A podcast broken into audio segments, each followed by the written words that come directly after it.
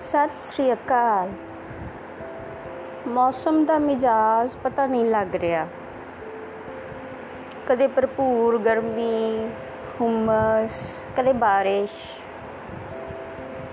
ਵਿਅਕਤੀ ਨੂੰ ਸਮਝ ਹੀ ਨਹੀਂ ਆਉਂਦਾ ਕਿ ਕੀ ਕਰੇ।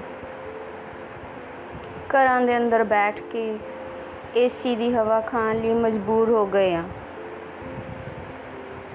ਕੁਦਰਤ ਦਾ ਮਿਜਾਜ਼ ਦਿਨ ਬ ਦਿਨ ਬਦਲਦਾ ਜਾ ਰਿਹਾ ਹੈ। ਕਿ ਇਸ ਦੇ ਲਈ ਅਸੀਂ ਜ਼ਿੰਮੇਵਾਰ ਹਾਂ? ਬਿਲਕੁਲ।